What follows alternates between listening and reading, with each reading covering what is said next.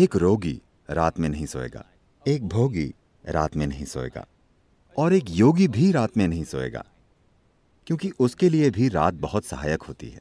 रोशनी आपको हर चीज़ अलग अलग करके दिखाती है। मान लीजिए लाइट चली गई। रात में कुछ ऐसा है कि सीमाएँ थोड़ी धुंधली हो जाती हैं। तो योग के लिए सेक्सुअलिटी के लिए, दोस्ती, नजदीकियाँ, पढ़ाई फोकस इन सभी चीज़ों के लिए रात ज़्यादा सहायक लगती है।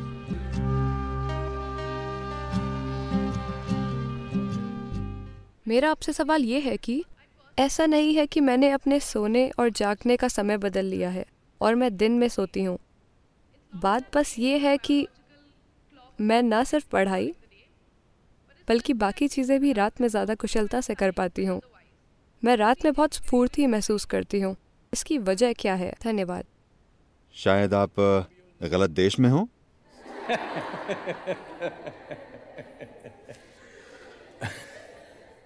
तीन तरह के लोग होते हैं जो रात में नहीं सोते। एक रोगी रात में नहीं सोता। रोगी का मतलब है बीमार इंसान क्योंकि वो सो नहीं पाता। एक भोगी रात में नहीं सोता। एक सुख खोजने वाला रात में नहीं सोता क्योंकि उसके कामों के लिए रात मददगार होती है। एक योगी भी रात में नहीं सोता क्योंकि उसके लिए भी रात बहुत सहायक होती है। आप इनमें से क्या हैं आप तय कर सकती हैं मैं कुछ नहीं कहूँगा।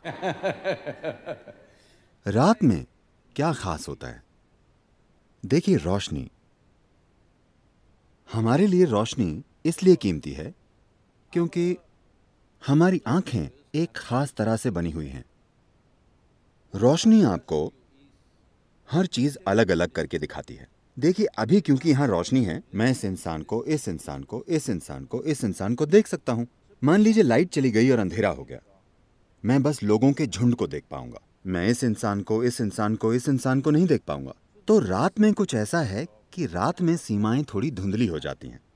तो योग के लिए सेक्सुअलिटी के लिए, दोस्ती के लिए, नजदीकियाँ, पढ़ाई फोकस इन सभी चीज़ों के लिए रात ज़्यादा सहायक लगती है, क्योंकि रात में आपके और दूसरे के बीच का अंतर कम हो जाता है। सिर्फ़ इसलिए क्योंकि हमारी आँखें इस तरह से काम करती हैं, जहाँ रोशनी ना हो, वहाँ हमारे अनुभव में हर चीज़ मिलकर एक हो जाती है। तो एक योगी, एक भोगी और एक रोगी, ये तीनों रात का इस्तेमाल करते हैं। आप भी इसका इस्तेमाल कर सकती हैं। इसमें कोई समस्या नहीं है, जब तक कि आप क्लास में सोती ना हो। अगर आप क्लास में नहीं सोती तो ये चलेगा। इसमें कुछ गलत नहीं है। लेकिन आप इसे आजमा कर देखिए। क्या मैं कुछ साझा कर सकता हूँ? मैं कुछ ऐसा था। जब मैं सोता था, मेरा स्कूल आमतौर पर सुबह साढ़े आठ का होता था। 6:45 से मेरी माँ और मेरी बहनें मुझे जगाना शुरू कर देती थी। बहुत सी चीज़ें करनी पड़ती थी। वे मुझे बिस्तर पर उठाकर बैठा देती थी। वे आकर मेरी बाह मरोड़ती थी, ये करती थी, वो करती थी। मेरी माँ ये नरमी से करती थी, मेरी बहनें सख्ती से करती थी। फिर वे मुझे खींचती थी और मेरी माँ टूथब्रश में टूथपेस्ट लगाकर मुझे दे देती थी। मैं उसे मुँह में लगाकर सो जाता था। वे मेरे कपड़े लाकर देती थी और कहती थी नहाने जाओ टाइम हो गया है। मैं बाथरूम के अंदर जाता और सो जाता।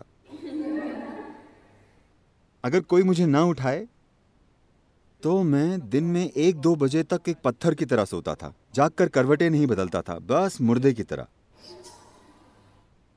लेकिन मैंने 12 साल की उम्र में योग करना शुरू किया। शायद आठ या नौ महीनों के बाद उसके बाद चाहे जिस भी जगह पर होने पर चाहे कहीं भी होने पर चाहे जो टाइम जोन हो रोज मैं अलग टाइम जोन में होता हूँ। लेकिन मैं सुबह 3:35 3:40 पर जाग जाता हूँ क्योंकि उस वक्त प्रकृति में कुछ बदलाव होते हैं। मेरा शरीर बस जाग जाता है। अगर मैं चाहूँ मैं उठकर जो करना चाहूँ कर सकता हूँ। अगर मैं ना चाहूँ तो मैं थोड़ा और सो सकता हूँ। लेकिन शरीर हमेशा जाग जाता है। तो आपको सिस्टम में थोड़ी संवेदनशीलता लानी होती है। देखिए आप इस धरती के अंश हैं। हाँ या ना? कोई इंसान अपने बारे में कुछ भी बकवास सोचे, लेकिन हम सब इस धरती से पॉपअप हुए हैं। आपने कंप्यूटर स्क्रीन पर पॉपअप देखे? पॉप अप हाँ? आप बस पॉपअप हैं। आप गायब हो जाएँगे।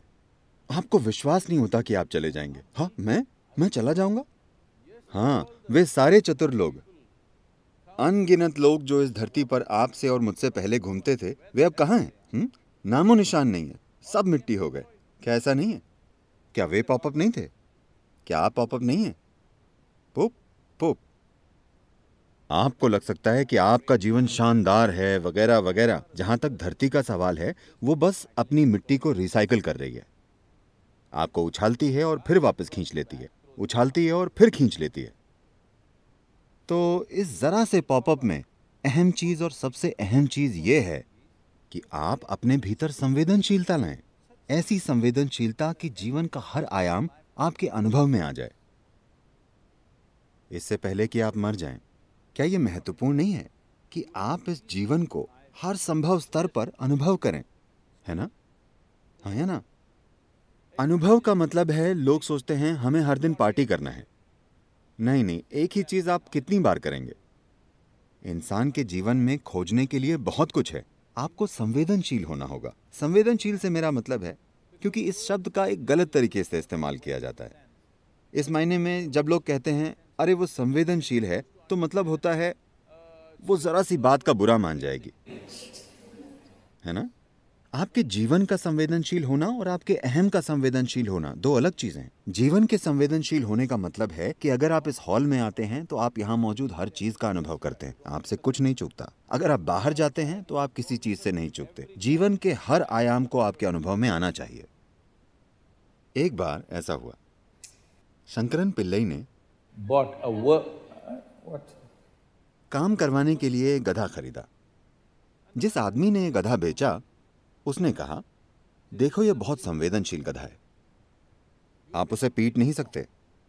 आप बुरे शब्द नहीं बोल सकते। आप गधे को गाली नहीं दे सकते। शंकरन पिल्ले ने कहा यह तो बहुत अच्छी बात है। हर दिन इन गधों को पीटते पीटते और गालियाँ देते देते थक गया हूँ। इन गधों से काम कराने के लिए मुझे हर रोज घटिया शब्द बोलने पड़ते हैं। मुझे संवेदनशील गधा अच्छा लगा और उसने गधे की संवेदनशीलता के लिए थोड़े ज़्यादा पैसे भी चुकाए और उसे घर ले आया। उसने गधे को बाड़े में रखा। कल सुबह उसे घर पर जाना था।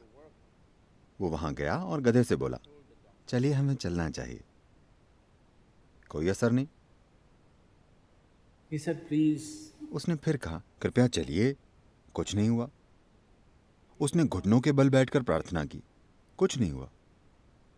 आपको उसे गाली नहीं देनी है आपको उसे पीटना नहीं है। उसे कुछ समझ में नहीं आया तो वो उस आदमी के पास वापस गया जिसने गधा बेचा था। देखो, मैंने गधे से विनती की, गिड़गिड़ाया, प्रार्थना की, उस पर कोई असर नहीं हो रहा है, मुझे क्या करना चाहिए?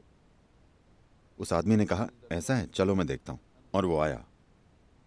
उसने एक ऐसा मोटा डंडा उठाया, सिर पर ज़ोर से मारा। फिर उसने डंडा फेंक दिया और कहा, चलो। गधा पीछे चल दिया। शंकरन पिल्ले आग बबूला हो गया। अरे, बेवकूफ़ तुमने कहा कि यह संवेदनशील गधा है। और जैसे तुमने इस जानवर को मारा है, मैंने अपने पूरे जीवन में किसी जानवर को नहीं मारा। वो बोला, नहीं नहीं नहीं, ये बहुत संवेदनशील है, लेकिन पहले तुम्हें उसका ध्यान खींचना होगा।